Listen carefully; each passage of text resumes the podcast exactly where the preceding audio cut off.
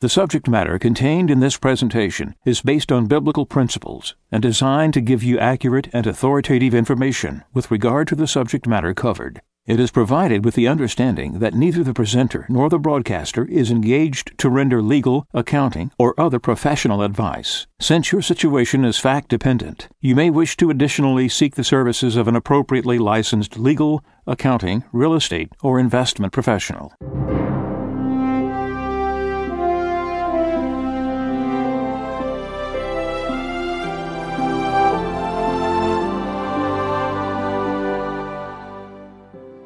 No one can serve two masters.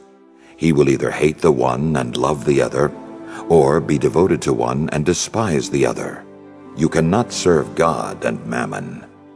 Therefore, I tell you, do not worry about your life, what you shall eat or drink, or about your body, what you will wear. Is not life more than food, and the body more than clothing? Look at the birds in the sky. They do not sow or reap. They gather nothing into barns, yet your heavenly Father feeds them. Are not you more important than they? Can any of you, by worrying, add a single moment to your lifespan? Why are you anxious about clothes? Learn from the way the wildflowers grow. They do not work or spin, but I tell you that not even Solomon in all his splendor was clothed like one of them. If God so clothes the grass of the field, which grows today and is thrown into the oven tomorrow, will he not much more provide for you, O you of little faith? So do not worry and say, what are we to eat? Or what shall we drink? Or what are we to wear? All these things the pagans seek. Your heavenly Father knows that you need them all. But seek first the kingdom of God and his righteousness, and all these things will be given you besides. Do not worry about tomorrow. Tomorrow will take care of itself. Sufficient for a day is its own evil.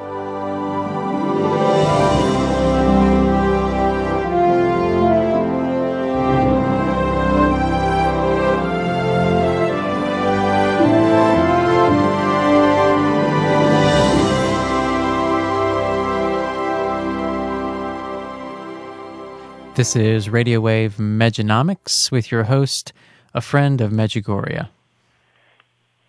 We have our country growing more ill.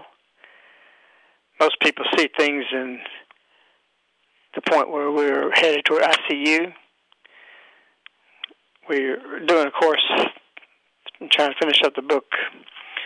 They Fired the First Shot. In this book, there's a lot of research that I'm doing with it, and of course with Our Lady, what she said for the last thirty years, and everything's coming real clear. In fact, I've, uh, we're holed up in a hotel because we uh, are so busy and get so many interruptions at Caritas for me to be able to finish this. I need to be able to be able to concentrate on it. So that's why we're doing this by phone today, Mejanomics. But I have three or four uh, people from the community with me, and of course we're I'm letting them verify and research facts to make sure what we've put in the book, again, is resourced back to the original source rather than rely on somebody who somebody said this and somebody said that. So we want to be accurate because what we say is so strong that we want to make sure nobody can sit there and say, oh, this fact's wrong. So when we get it, we, we trace sources out as far as we can go, and if we can't verify them, then we drop it and pull it out of the book. So we got on an elevator last night. We only went to one floor. Immediately, this man jumped on at the last second. Saw our shirt, one of our shirts that says Caritas. He said, "What's Caritas?" By the time we got to the second floor, which was just a few seconds, another conversation took place. He said, "I want to come to y'all's room." He came to our room and spent uh, probably forty-five minutes with us. Uh, on the elevator, he he quickly got into the What what's happening in the United States and what's going on. He says, yeah, I'm scared. And so the sentiment is out there. Uh, religious, not religious, believer, not believer, whoever you are, everybody knows and now conceding that there's something very, very dark that is about to take place. and being uncovered as we speak. And so we have this growing luminous cloud that's descending on us, and the thing that we have is just like this man last night. He said, because they don't have any, they don't have any answer. They don't have a solution. Thank God we're friends with Our Lady. Thank God we understand our children and our uh, paternal mother and what she's doing to the world. And being this man was a Catholic, I spoke to him about Our Lady and the messages, and you know, because of the circumstances so in this country and the world is so grave, there's not even skipping him a beat. He's wanting several of the books we're going to send to him. And he's, and this is typical. This is not an isolated case. Wherever I go, this happens. I'll be riding or doing whatever I do, sitting on a plane, and, and inevitably it comes up, but I'm even trying to avoid it and concentrate on what I'm doing. Maybe the focus on that intrigues people. I don't know. Maybe it's grace, partly too. But we always end up about this, and I never shy away from the message. I speak about it. I used to speak about it to those you encounter. And so the issues of our day place people who wouldn't be in a position fifteen to twenty years ago to hear about the messages of what's going on or explanations of why what's going on. Everybody knows what's going on, basically. But why it is and what's the solution to that, they're more, they're more open than ever because they don't have the answer other than doing something legislatively, something presidentially, voting, something to the court judicially, something congressionally. Yeah, that's the answers. That's your answer. It didn't work. We've been playing this game, and we've been tra- trained to play this game for a long, long time. And every law that we get passed, we find that turns to be a long road to make a bigger noose for more people. As Jefferson said, uh, laws are used as the tools for tyranny. Every law passed is a restriction on man's freedom. God gave us Ten Commandments, and if we live by that, it covers everything there are. How do we have a law about health care that's two thousand pages? No laws are written this way. Why? Because they're simple. They're paragraphs. They're small small things. They're specific. They're very clear. And they and they root to back to the Constitution. So when you get a two thousand page law, you might as well stamp on the front of that tyranny. That's what that's about. Because with a two thousand page law, you can do anything, interpret in any way, and place upon any people what it is that you want to achieve. So if there's an agenda, it can be achieved. There's nothing that can't be touched, nothing that can't be controlled from your house to whatever it may be, the military all the way through down to the police, to your school teacher, to your doctors, nothing that can't be underneath the jurisdiction of this health care bill. And so, in looking at these things, people are growing more and more alarmed. Uh, the book, They Fired the First Shot, twenty twelve, is going to alarm you. It is frightening if you don't have Our Lady, if you haven't seen her way, if you don't understand what's going on. And we can root this back to economics. Uh, the root of all evil is the love of money. And our, we are consumed with it. We've consummated ourselves in union with everything to do with material things, which is purchased by money. And so Mejanomics is just about that. Um, Maria was talking to her a couple of weeks ago, the visionary, and she said, oh, I spent three hours with one of your big fans. And I said, well, uh, what are they reading? He says, they, he listens to Mejanomics all the time. And uh, I said, he's a big, big, big fan of yours. And, uh, and of course, this is one of Maria's neighbors in Italy. And she was saying, he was telling her all about this, this these things. And, and that's good, because it's tangible. It's cross-culture. It's multi-nationed. About economics. It's the one thing that touches everybody. The exchange of their labor, whether it be goods that they're selling or their services that they sell, to another person or another company or another store or somebody somewhere, that means of exchange is something that it's on everybody's mind. And in many ways, it captivates us, it consumes us, it preoccupies us. We handle it every day, whether it be at the gas pump or whatever. And all actions in our, in our whole day is built around it. So, Joan, your story of the week uh, really goes into this more thoroughly and explains this. It's called Modern Day Slavery. It looks like Dad had a bad day, whispered a little boy hiding outside the line of fire. Lately it seemed that every day was bad for Dad, whose name was Albert. Albert was experiencing the stress of living in financial slavery. It wasn't that Albert was poor or didn't earn enough money. In actuality, no salary would be enough. We are slaves in the spiritual sense when something takes God's place in our lives. Financial slavery occurs when money and finances occupy the priority place in our lives that belongs to the Creator. Let's look at Albert's example to see some of the most common symptoms of financial slavery. Number one, excessive concern about finances. People in financial slavery are under such economic stress that they can't get their finances out of their heads. At home, they worry about finances. At work, they think about their bills. Driving the car, they calculate their bank account. Eating dinner, they plan how they will make their payments. It makes them a giant bag of nerves. Number two, anger, wrath, and bad moods.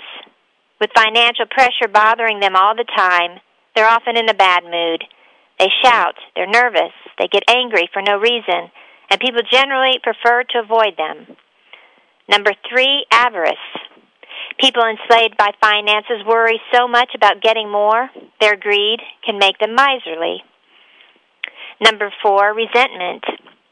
Resentment can be triggered from a variety of diff- different sources, including a bad business cycle, friends who don't understand, God for not providing every want, the spouse for not making the money go further. The list is endless, but these do not cause resentment. Resentment is a choice.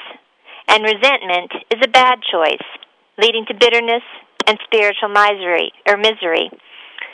Number five, indulgence. Believe it or not, the people under the most severe financial pressure are those who can't help indulging themselves. They know they can't afford a certain luxury, but they get it anyway because they deserve it. I need a vacation, they say, buying a ticket to an exotic destination. They could have gone to an aunt's country house two hours away and rested the same, but indulgence rules and they go far away, take an expensive cruise, buy a new computer, or bring home a brand new car, all part of the pleasure they deserve for suffering so much. Number six, poor record keeping. People in financial slavery often don't know where the money went. The end of the month comes and they have no idea how they spent their salary. Miscellaneous expenses are a black hole in the financial universe. Money falls in there, and only God knows where it goes. Unexpected invoices arrive in the mail, and these people are thrown off balance. They know their income should be enough, but somehow they end up short every month. If you identify with these symptoms, considering doing these three things. Number one, transfer everything you own to God. It is not enough to pray and tell God that your life is His. Start acting as the manager instead of the owner of the goods God has entrusted to you. Whoever trusts in his riches will fall. Proverbs eleven twenty-eight. You will probably have to make some difficult decisions in the near future, and if you are the owner of your belongings, home, or business, it will be very difficult to make the right ones freely. Number two, accept God's leading in your life. The Word of God says, "Trust in the Lord with all your heart, and lean not on your own understanding. In all your ways acknowledge Him, and He will make your paths straight." Proverbs three, verse five and six. Start looking to the Word of God, and not only to your financial advisors, for the path He wants you to take. Allow the Holy Spirit to talk, not only through the feelings, but also through the Word. Remember that the heart is deceitful. Don't be led by hunches. Make sure your decisions are grounded in the everlasting Word of God. Number three, establish the right priorities. There is not enough space to fully develop this issue, but we'll pre- briefly offer a few main points. Remember that Psalm one twenty-seven warns us that unless God builds our lives, we are working in vain. The second verse says, "In vain you rise up early and stay up late, toiling for food to eat, for He grants sleep to those He loves." Put God first in your life, not the church or all kinds of activities. Your relationship with God should be your number one priority. Next to your relationship with God is your relationship with your spouse. Remember, you married your spouse, not your children or your boss. Many problems arise when we ignore the Bible's teaching to leave our mother and father to join our spouse, becoming as one flesh. In third place are the children. Last is your responsibility for work, and then ministry. If you are a pastor or ministry leader, you can raise a family with excellence, even if your ministry is not thriving.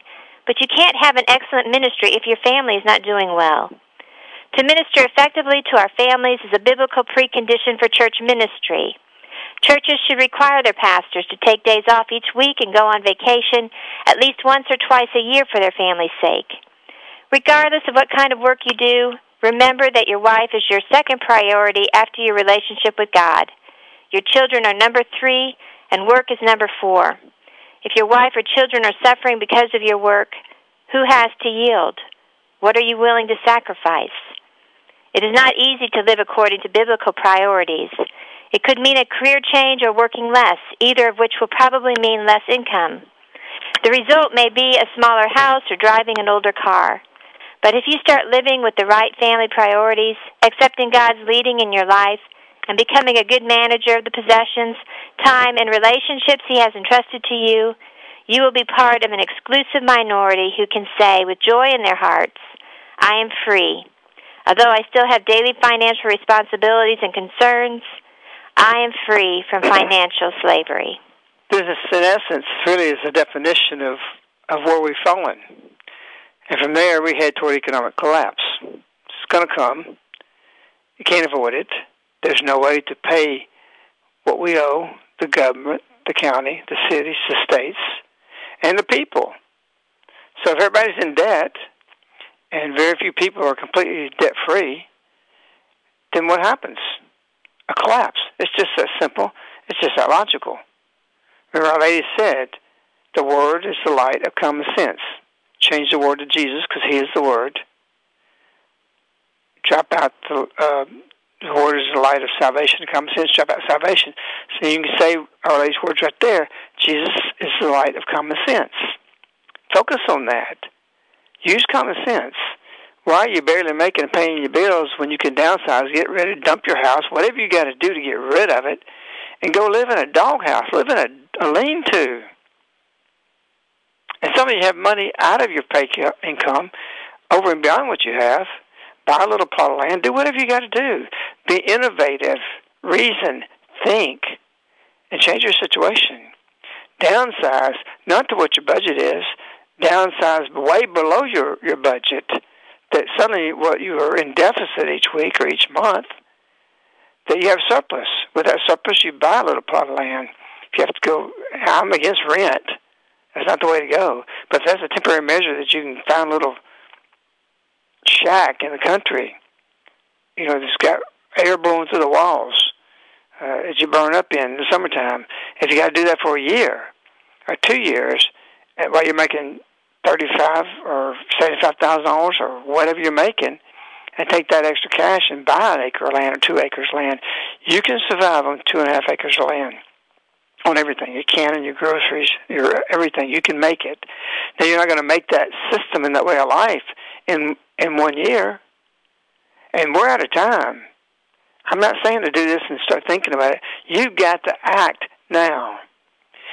And so we've got this thing with money, this affair that we say it's not. Uh, I, I'm not in love with making money, but but people are enslaved by it, don't even realize it.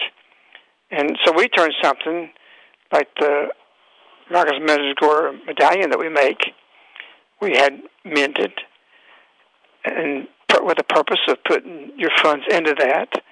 And and some people criticize that. Oh, how dare you use Medjugorje, you know, or Our Lady, and put that on the silver silver piece, one ounce piece. And uh, a friend just sent me something that that uh, is pretty um, vindicating to that kind of mentality. And it's a Madonna and Child Silver Denar. It's an original minted between fifteen forty and sixteen hundreds by the Austrian-Hungarian Empire. And they put Our Lady on it and the baby Jesus. And this was money. This was their coin. It's one of the first coins that actually carry the date in history in this country. And so you've got this little silver piece that is changed daily for fruit at the market, for a straw basket, for a little wheat from the fields, or whatever they did back then. And this this this coin that I have is, is worn, obviously, from four hundred years ago, five hundred years ago, from people who had used it. You can just only think of the peasants that this went through, or to the kings. I mean, money goes from one end of the spectrum to the poorest to the richest, the weak to the powerful. It trades hands with everyone, where it travels from the highest skyscrapers today down to the lowest places on the streets, or in the, in the rural areas. Money transfers and be, be, can be one place on a plane when somebody steps off halfway around the world. And here it is that I'm sent this round as a gift, this little coin that was minted between fifteen forty and sixteen hundreds. The date I can't see. It looks like it's worn off. But it's, it's incredible. It says, the four hundred year old relic, the famous Madonna and Child Silver Denar, was minted in the Austrian-Hungarian Empire from fifteen forty to sixteen hundreds. This treasure is one of the first coins ever minted to carry a date. Each of these hand-struck silver coins is a unique and genuine heirloom and observes the features of the beloved image of the Virgin Mary and baby Jesus, an image that made one of, that made this one of Europe's most revered, revered coins of the sixteenth century. It's not a sin to put God on our money. It's not a sin to make a miraculous Medjugorje round, medallion, a religious round, one ounce piece. The sin is the love of money and wealth. That's what turns it into sin. And so for you who have scruples against this, and that is definitely a small minority, but I want to address this with the cancellation of this proof of history. When people were very religious, they lived for God. God was first, just like Joan's story she just read. God made up the life, made up the culture, made up the economic system. He was part of it. And because he did, God was king over it. And when they exchanged this little silver dinar, they were reminded of who is God and who is mammon. And so they turn mammon into what is of God. And so when Jesus says, give to Caesar what is Caesar's, give to God what is God, the Madonna and the, and the child is on this silver piece. This comes from God as a gift. Give us this daily bread. Thank you, God, I've got this piece. Thank you, this little silver piece can go by my, my victuals, if you want to say that, for the next month, or whatever tools you might need to buy back then. And so we think wrong. We're structured wrong. We're set up wrong. And they says, set out with me. Why? Because she's setting us on a new path. On the dollar bill, in God we trust, means nothing. People are going to take it off. How can they... The, the U S Mint minted some round, some quarters or like half or several dollars, I think, a couple years ago, and they put in God We Trust on the side, and they advertised, well, we didn't take it off of it. But it's encroachment, or it's creeping gradualism. Move it to the side, then people don't notice it, and then eventually people drop it.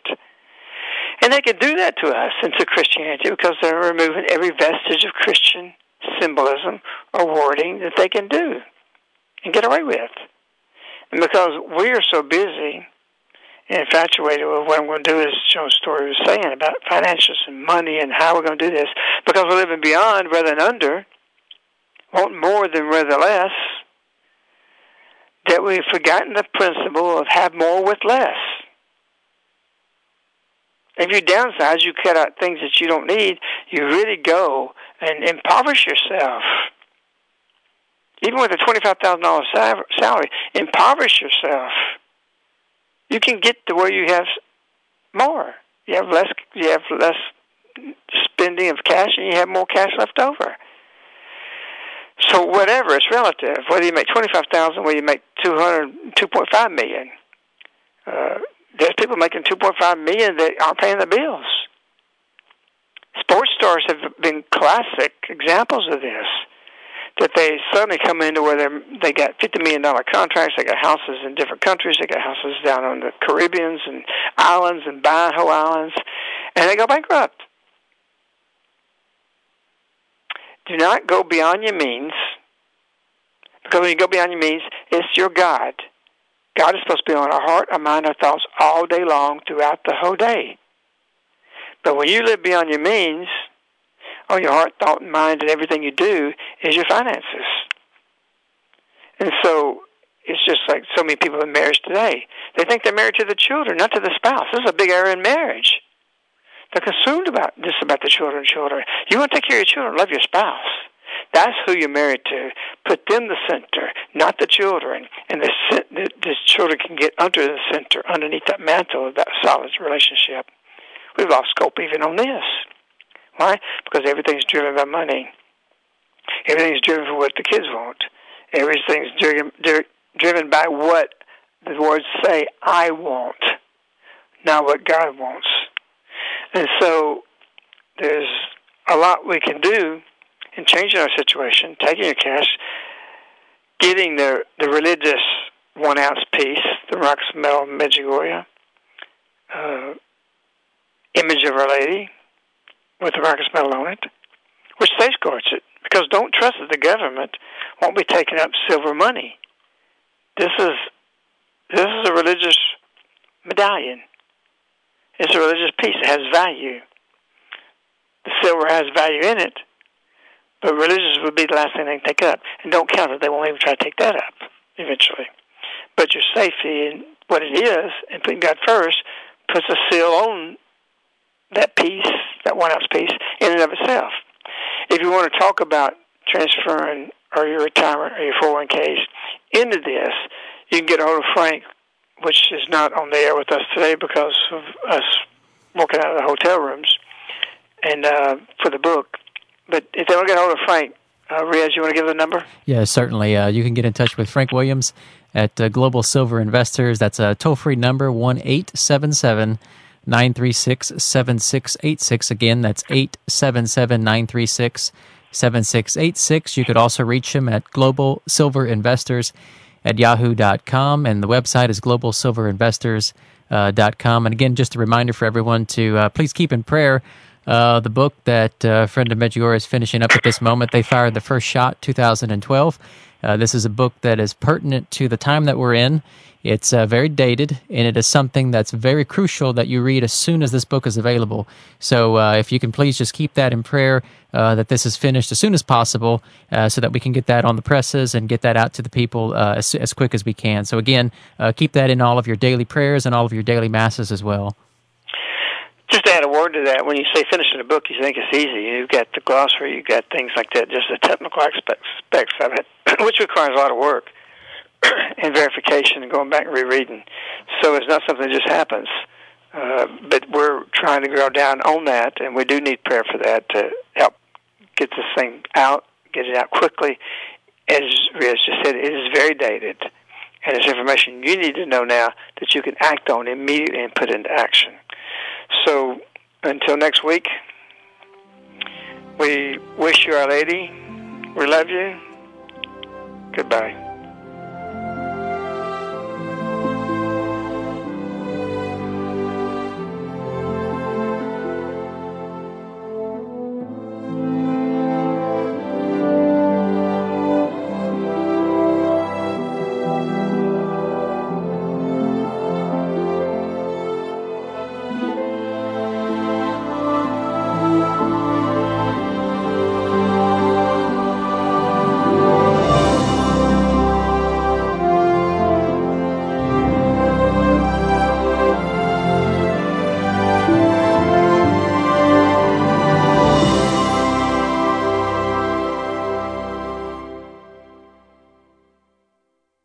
The subject matter contained in this presentation is based on biblical principles and designed to give you accurate and authoritative information with regard to the subject matter covered. It is provided with the understanding that neither the presenter nor the broadcaster is engaged to render legal, accounting, or other professional advice. Since your situation is fact-dependent, you may wish to additionally seek the services of an appropriately licensed legal, accounting, real estate, or investment professional.